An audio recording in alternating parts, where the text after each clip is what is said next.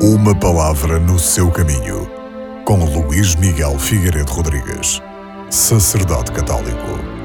Cristo ressuscitou, aleluia, aleluia. Cristo ressuscitou. Hoje é a festa das festas, o dia por excelência de Cristo Senhor, o dia do Senhor, o domingo, em que Ele, depois de ter passado pela morte para conhecer tudo o que Ele encerra de dor e humilhação, triunfou das trevas da morte para nunca mais morrer. Neste dia que o Senhor fez, tem o seu termo, a sua coroação, as grandes intervenções de Deus, as suas diversas Páscoas ou passagens ao longo da história da salvação. Mas ao mesmo tempo, tem início a nova criação.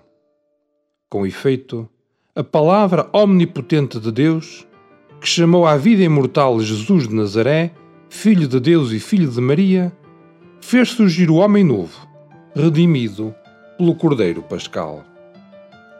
Com a Páscoa, nasce o novo povo de Deus, a Igreja, pela qual Jesus Cristo, entrado agora no novo molde de existência, continua presente no meio do mundo especialmente pela ação pascal dos sacramentos e pelo dom do Espírito Santo. Com a Páscoa, os cristãos são animados a uma vida nova, surgida no seio da noite mais clara do que o dia. Vêem-se já transformados pela força mesma da ressurreição. Apesar das fragilidades e sofrimentos da humanidade, sabem que o nosso mundo tem um destino maravilhoso: o de ser o reino de Deus.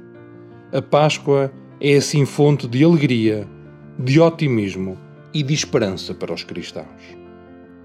Abrindo perspectivas novas à nossa vida, a Páscoa introduz-nos já no mundo, cuja glória só se revelará plenamente na vinda do Senhor.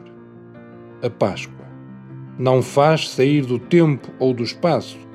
Antes, a Páscoa comunica aos cristãos novas formas de trabalhar pela construção de um mundo em que o homem viva liberto, não só do pecado, mas de todas as outras opressões: a fome, a doença, a ignorância, o ódio, a guerra e todas as outras misérias.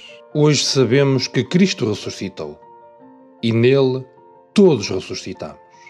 Neste dia de Páscoa, comecemos a viver como homens e mulheres chamados a uma vida eterna ou uma vida de plenitude, ou uma vida cheia de luz.